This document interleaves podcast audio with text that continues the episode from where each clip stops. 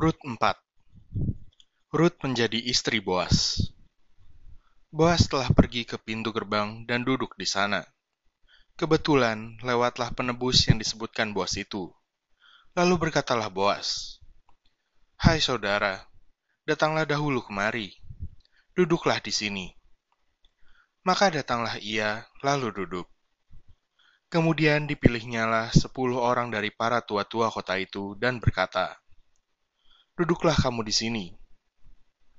Maka duduklah mereka. Lalu berkatalah ia kepada penebus itu, Tanah milik kepunyaan saudara kita, Elimelek, hendak dijual oleh Naomi, yang telah pulang dari daerah Moab. Jadi pikirku, baik juga hal itu sampaikan kepadamu sebagai berikut. Belilah tanah itu di depan orang-orang yang duduk di sini dan di depan para tua-tua bangsa kita.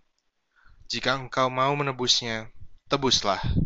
Tetapi jika engkau tidak mau menebusnya, beritahukanlah kepadaku, supaya aku tahu.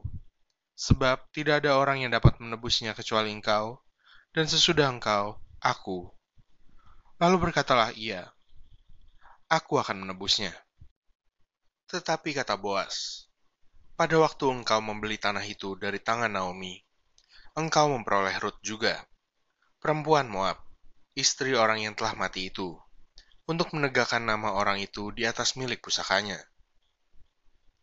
Lalu berkatalah penebus itu, Jika demikian, aku ini tidak dapat menebusnya, sebab aku akan merusakkan milik pusakaku sendiri. Aku mengharap engkau menebus apa yang seharusnya aku tebus, sebab aku tidak dapat menebusnya.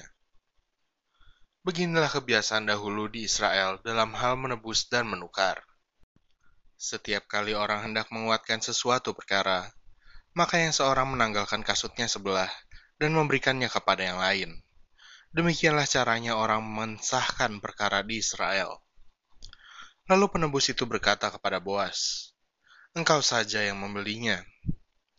Dan ditanggalkannya lah kasutnya. Kemudian berkatalah Boas kepada para tua-tua dan kepada semua orang di situ. Kamulah pada hari ini menjadi saksi bahwa segala milik Elimelek dan segala milik Kilion dan Mahlon aku beli dari tangan Naomi. Juga Ruth, perempuan Moab itu, istri Mahlon, aku peroleh menjadi istriku untuk menegakkan nama orang yang telah mati itu di atas milik pusakanya. Demikianlah nama orang itu tidak akan lenyap dari antara saudara-saudaranya dan dari antara warga kota, kamulah pada hari ini menjadi saksi. Dan seluruh orang banyak yang hadir di pintu gerbang, dan para tua-tua berkata, Kamilah menjadi saksi. Tuhan kiranya membuat perempuan yang akan masuk ke rumahmu itu sama seperti Rahel dan Lea, yang keduanya telah membangunkan umat Israel. Biarlah engkau menjadi makmur di Efrata, dan biarlah namamu termasyur di Bethlehem keturunanmu kiranya menjadi seperti keturunan Peres, yang dilahirkan Tamar bagi Yehuda, oleh karena anak-anaknya akan diberikan Tuhan kepadamu dari perempuan muda ini. Lalu Boas mengambil Ruth, dan perempuan itu menjadi istrinya, dan dihampirinya lah dia.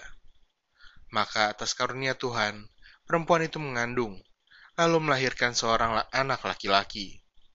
Sebab itu perempuan-perempuan berkata kepada Naomi, Terpujilah Tuhan yang telah rela menolong engkau pada hari ini dengan seorang penebus.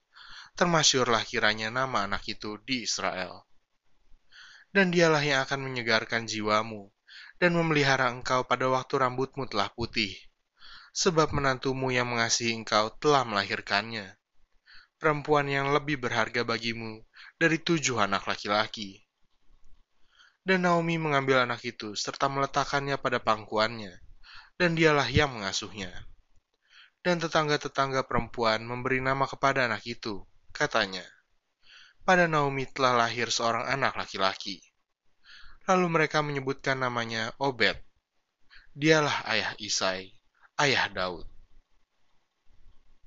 Silsilah Daud Inilah keturunan Peres.